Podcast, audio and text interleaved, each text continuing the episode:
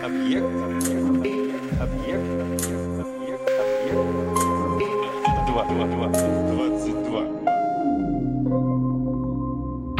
В смысле?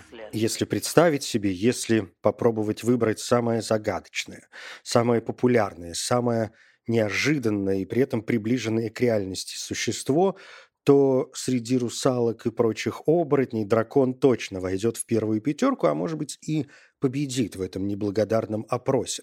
Если уж говорить о животных, то дракон, пожалуй, действительно самый известный. Борхес в энциклопедии вымышленных существ разделяет просто дракона и дракона западного. Дракон западный в самом привычном виде – огромная, громоздкая змея с когтистыми лапами и крыльями, тогда как просто дракон обладает способностью принимать различные облики, которые, однако, для нас непостижимы. По мнению исследователей, мы сейчас, помимо всего прочего, переживаем настоящий драконий бум. Огромный интерес к этим существам, чье происхождение, чья история, чьи повадки не только вызывают восхищение и ужас, но то и дело ставит вопрос о реальности драконов.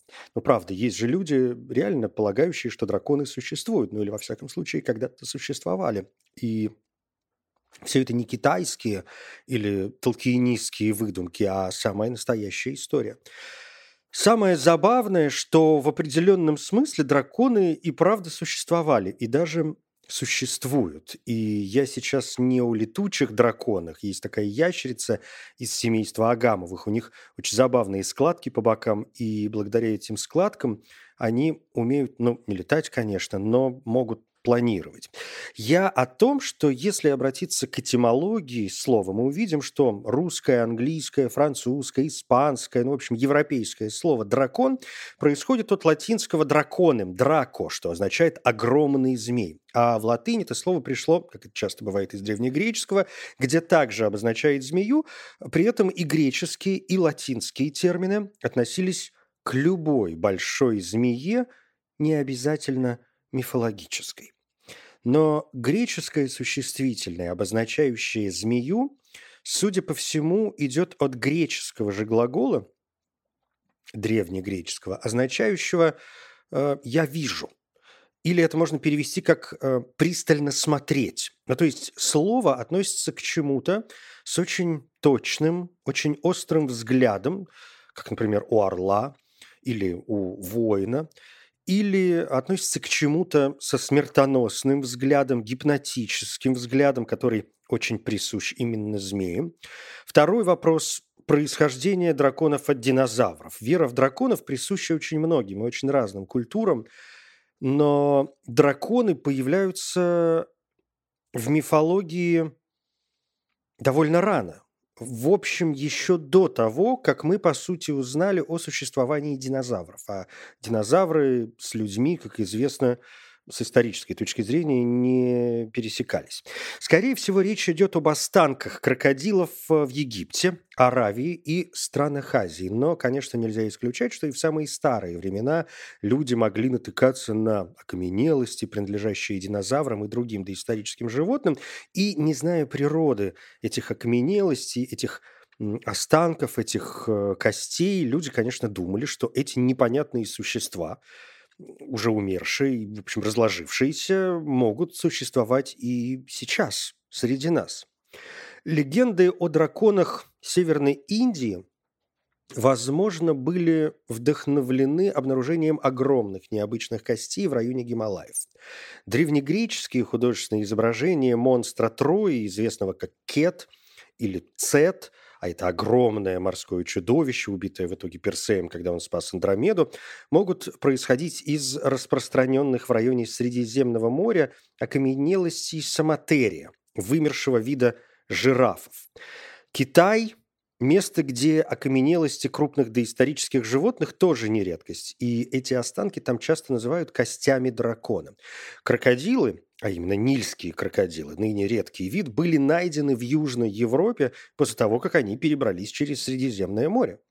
В Австралии истории о драконах могут происходить от вымерших сухопутных крокодилов квинкана, достигавших длины в 7 метров. Там же обитала крупнейшая из известных науки наземных ящериц – мегалания. Говорят, до 9 метров длиной, но это с учетом хвоста. Неподалеку от Австралии есть Индонезия, и там вполне сегодня нормально себя чувствуют комодские вараны. В своей книге «Инстинкт драконов» антрополог Дэвид Джонс выдвигает гипотезу, что люди, как и обезьяны, унаследовали от предков инстинктивные реакции на змей, крупных кошек и хищных птиц. И отмечает, что страх перед змеями, например, сегодня, особенно заметен у детей, причем даже в тех регионах, где змеи встречаются редко или, в общем, в обычной жизни не встречаются вовсе. То есть это серьезная врожденная история. Хотя, здесь оговорюсь, врожденное, может, не очень правильное слово, здесь вообще можно уйти в дебри, но я замечу лишь, что, по мнению исследователей, у человека всего 2 или 3 врожденных страха – это страх темноты, страх высоты и страх громких звуков, а все остальные страхи приобретенные. Но не все с этим согласны, но это слишком серьезная и слишком отдельная тема. Оставим здесь как пометку, такое приложение, сноску и пойдем дальше. В общем, Джонс пишет, что драконы появляются во всех культурах просто потому, что мы боимся змей и хищных птиц, а что такое дракон, как не хищная змея с крыльями? Тем более драконы обитают в сырых пещерах, глубоких водоемах, диких горных просторах, в лесах с привидениями, то есть во всех местах, которые для древнего человека были очень опасными. Ах да, и не исключено, что источник мифов об огнедышащих драконах – кобры из-за их прекрасного язычка.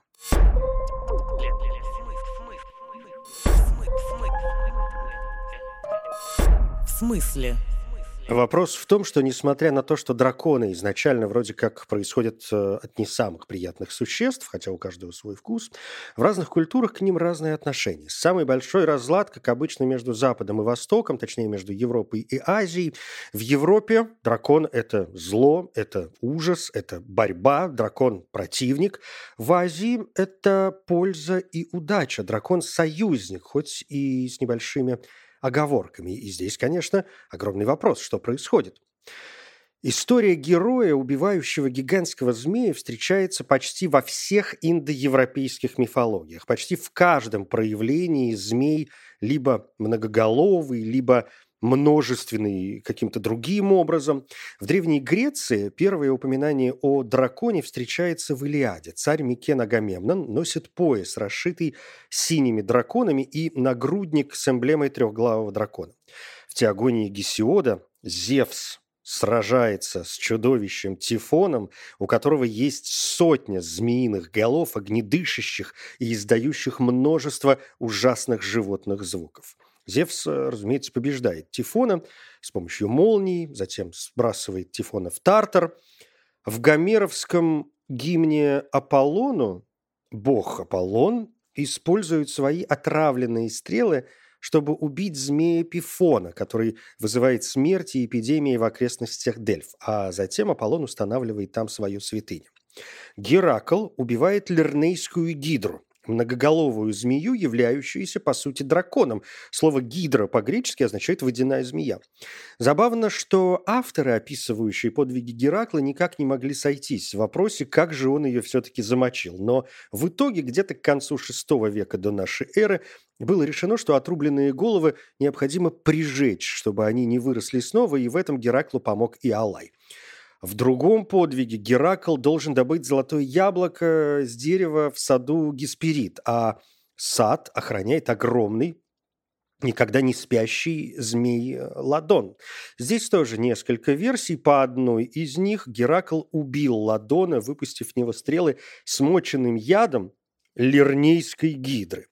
Есть, конечно, версия, где Ладон не умирает, но мы знаем, что позже на его труп наткнулись аргонавты. И именно он помещен на небо, как созвездие дракона. Тут имя дракона уже работает вовсю. По-гречески он дракон Ладон, а на латыни драко Гесперидум. К слову об аргонавтах. Ясон засеивает поле зубами дракона, из которых вырастают воины. Он бросает в них камень. Этот камень им ужасно понравился, и они стали за него драться, разбили друг друга. А потом Ясон должен был победить не спящего дракона, охранявшего, собственно, Золотое Руно.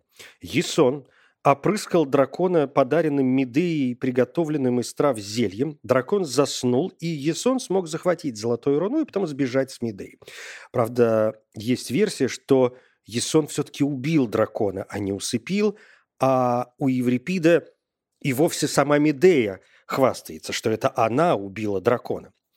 История о Ясоне и Золотом Руне с драконами почти одинакова с историей о Кадме, финикийском принце, которому дельфийский оракул велел отправиться вслед за коровой и там, где она возляжет, основать город. И вот в Биотии корова развалилась, а там алтарь Афины. И Кадм решил принести корову в жертву Афине и послал нескольких своих товарищей к ближайшему источнику за водой. А у источника, конечно, дракон, хранитель источника, который и убил товарищей Кадма. История очень напоминающая Лернейскую гидру. Кадму ничего не оставалось, как разделаться с драконом. По совету Афины Кадм вырвал у него зубы, посадил их в землю. Из зубов выросла армия гигантских воинов, известных как спартои или спарты, что означает как раз посеянные люди. Их не следует путать со спартанцами, жителями региона Спарта. Кадм бросил в них камень, и тем ничего не оставалось, как на радость их перебить друг друга. Осталось 5 воинов, 5 спартоев.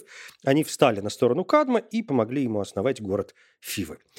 А Геродот, например, рассказывает, что западная Ливия была населена чудовищными змеями, а Аравия была домом для множества маленьких крылатых разноцветных змей. А римский поэт Вергилий в одном стихотворении, описывая пастуха, сражающегося с большой змеей, называет ее и змеей, и драконом, что приводит нас к мысли о том, что в его времена эти два слова, вероятно, были взаимозаменяемыми.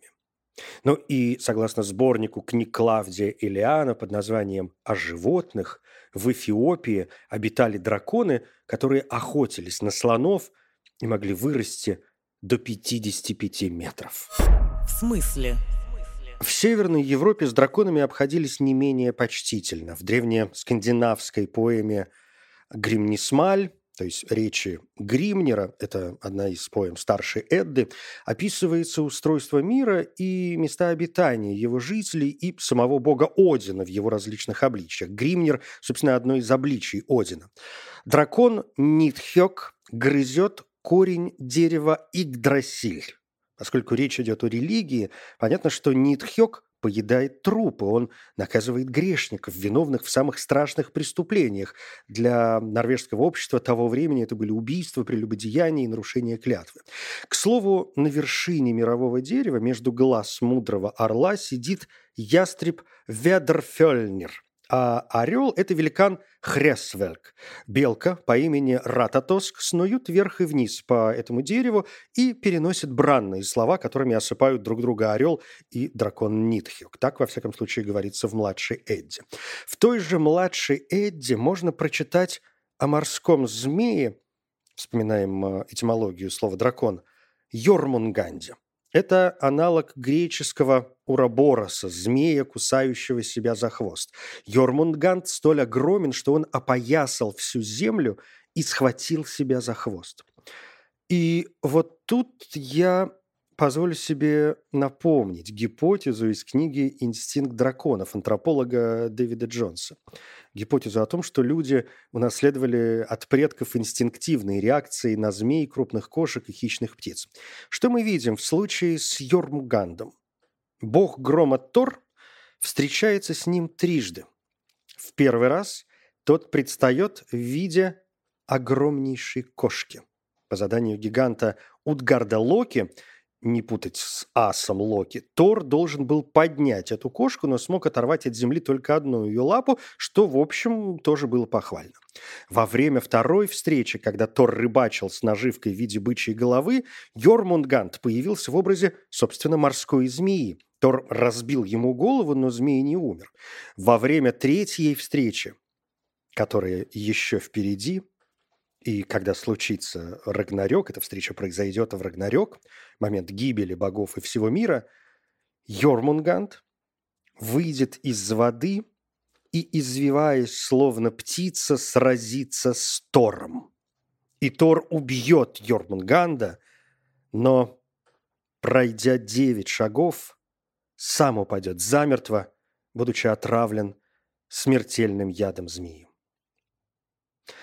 Древние скандинавы очень любили истории про драконов, а впадая в состояние викингов, помним, да, что викинги – это не народность, не сословие, не статус, это именно состояние. Как только вы пошли в поход, все, вы викинг.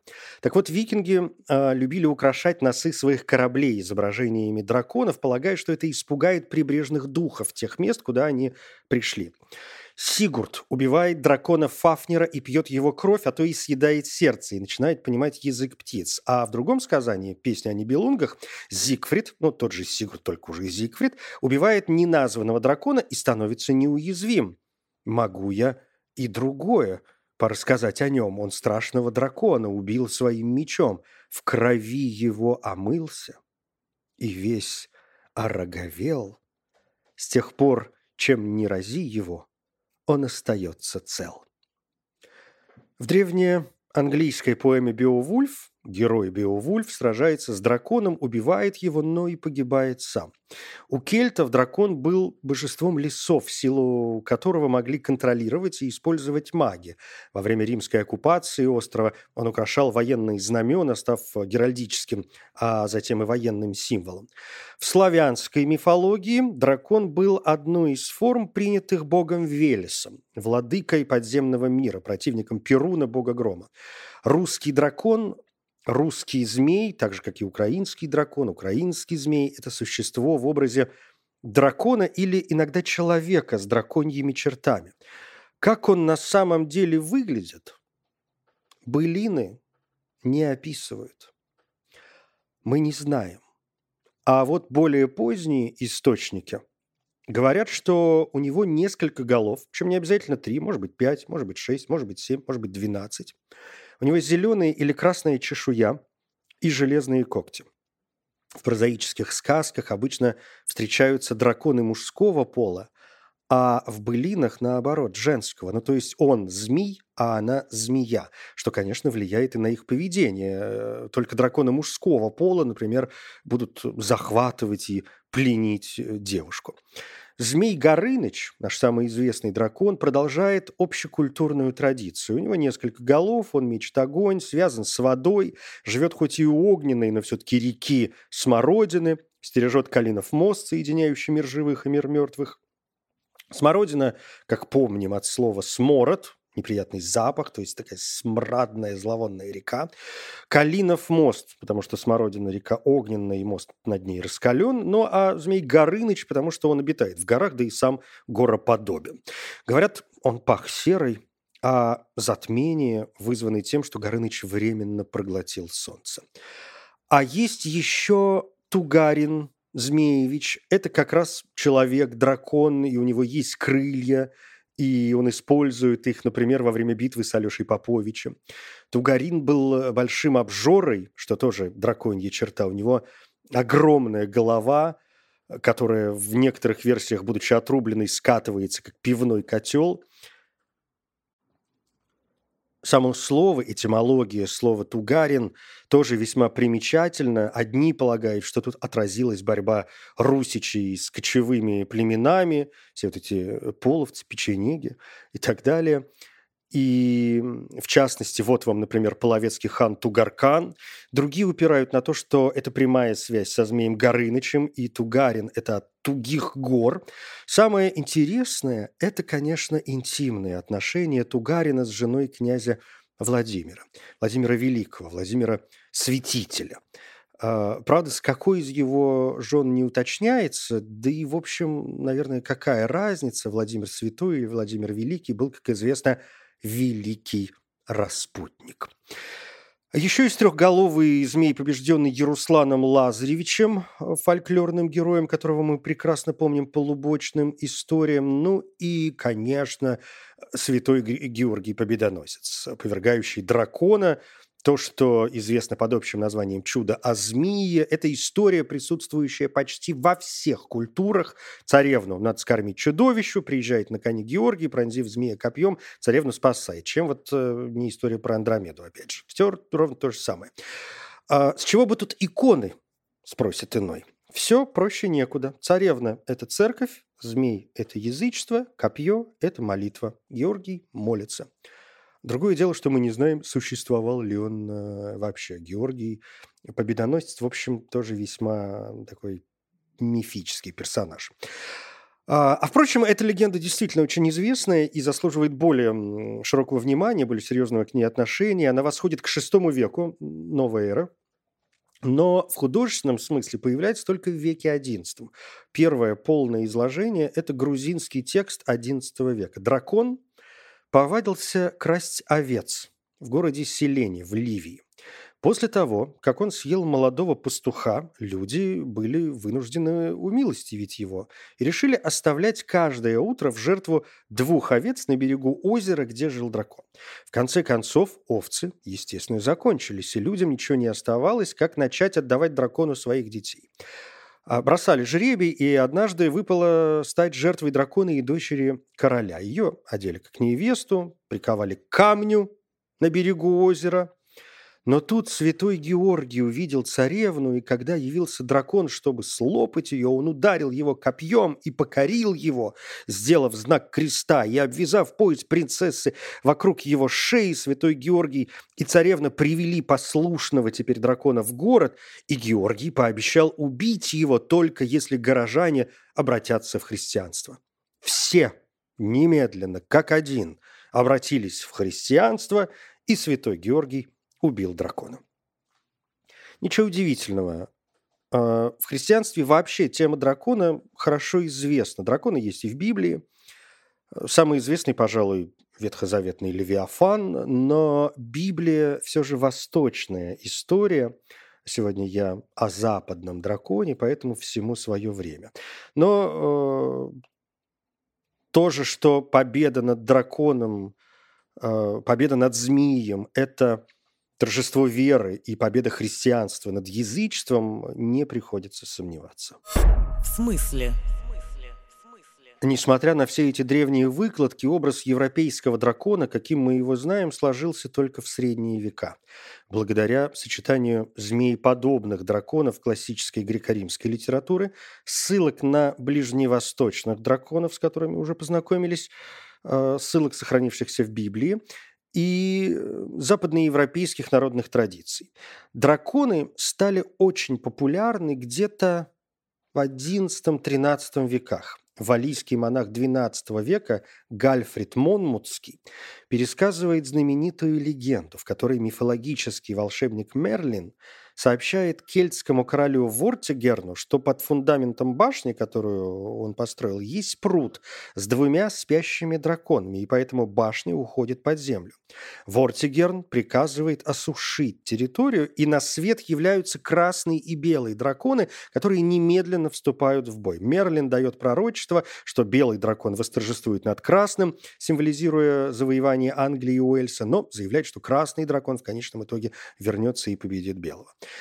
Старейшее узнаваемое изображение полностью современного западного дракона появляется на нарисованной вручную иллюстрации из средневековой рукописи М.С. Харли 3244. Это примерно 1260 год. У дракона 2 пары крыльев, но хвост длиннее, чем у большинства современных изображений драконов. Драконы обычно изображаются живущими в реках или имеющими подземное логово или пещеру. Это жадные, ненасытные существа, часто отождествляемые с сатаной из упоминания сатаны как дракона в книге «Откровения». Борхес пишет, святой Иоанн в «Откровении» дважды упоминает дракона, древний змей, называемый дьяволом и сатаною. А святой Августин в том же духе пишет, что дьявол – это лев и дракон, лев по своей ярости, дракон по своему коварству. Ну или, конечно, как в любой истории, здесь есть ответвление. Допустим, горгульи фигуры, напоминающие драконов и служившие изначально как водяные жёлобы.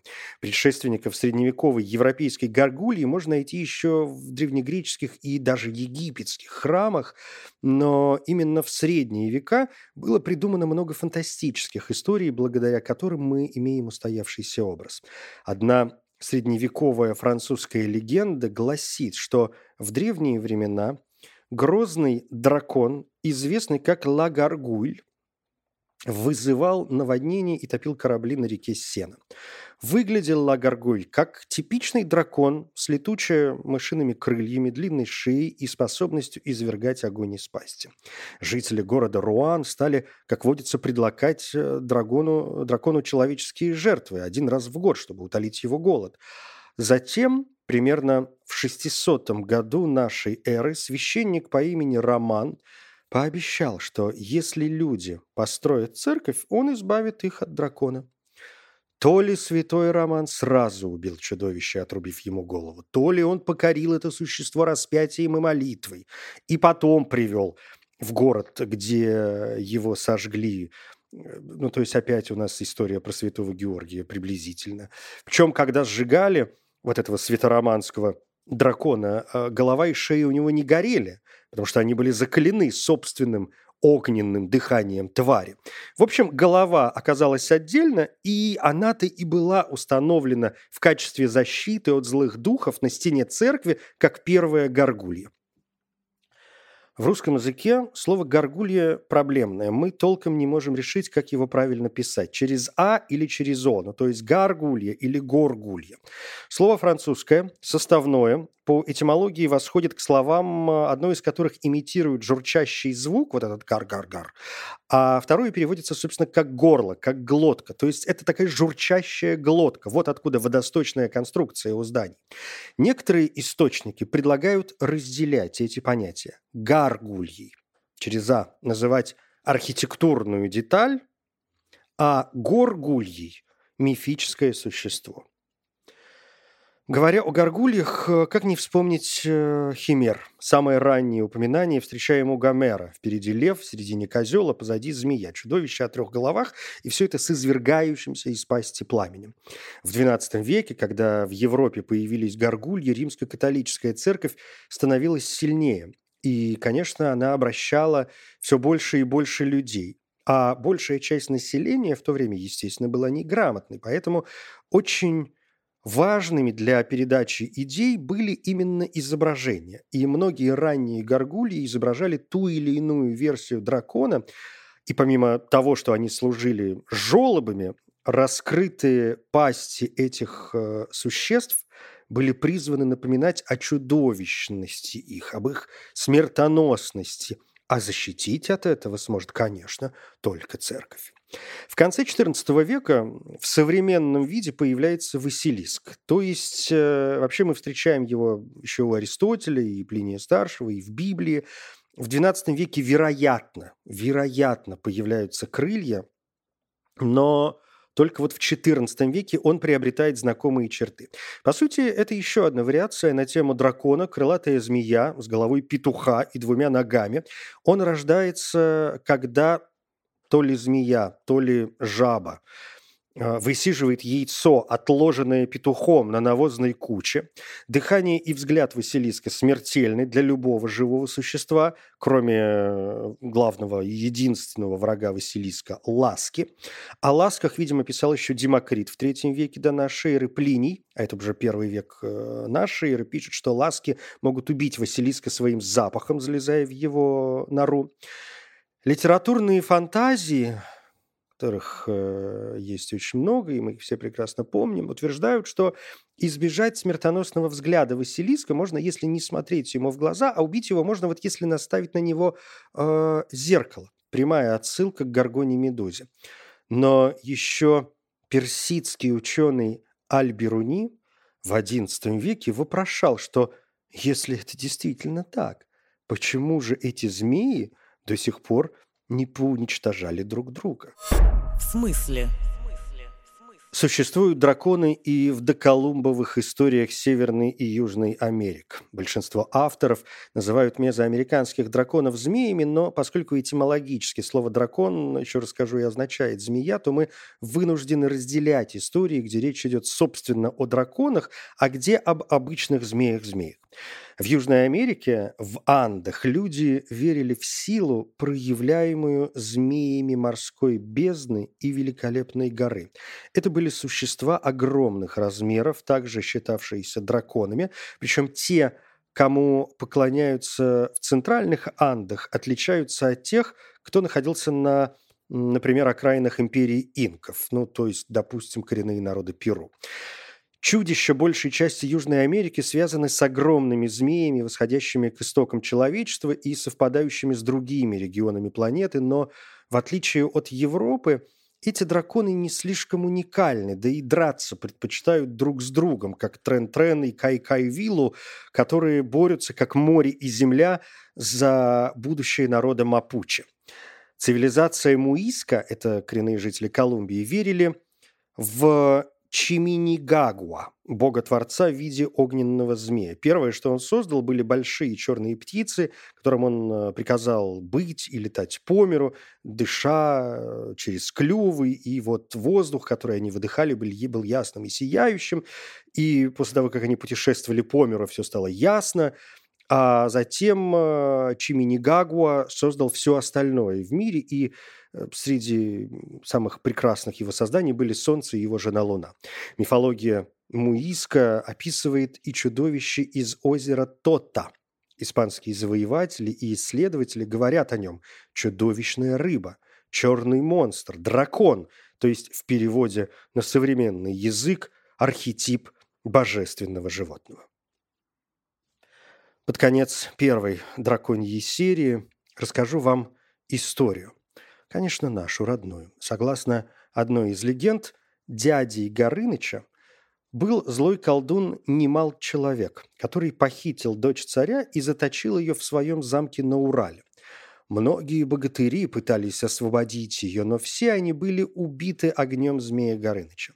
Тогда в Москве дворцовый стражник по имени Иван-Царевич, как водится, услышал, как две вороны говорили о княгине. Он пошел к царю, тот дал ему волшебный меч, и когда Немал-человек напал на Ивана в образе великана, меч непроизвольно вылетел из рук Ивана и убил человека, а потом отсек сразу все три головы Горыныча.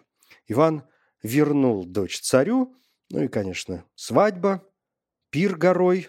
Я там был, мед пиво пил, по усам текло, а в рот не попало.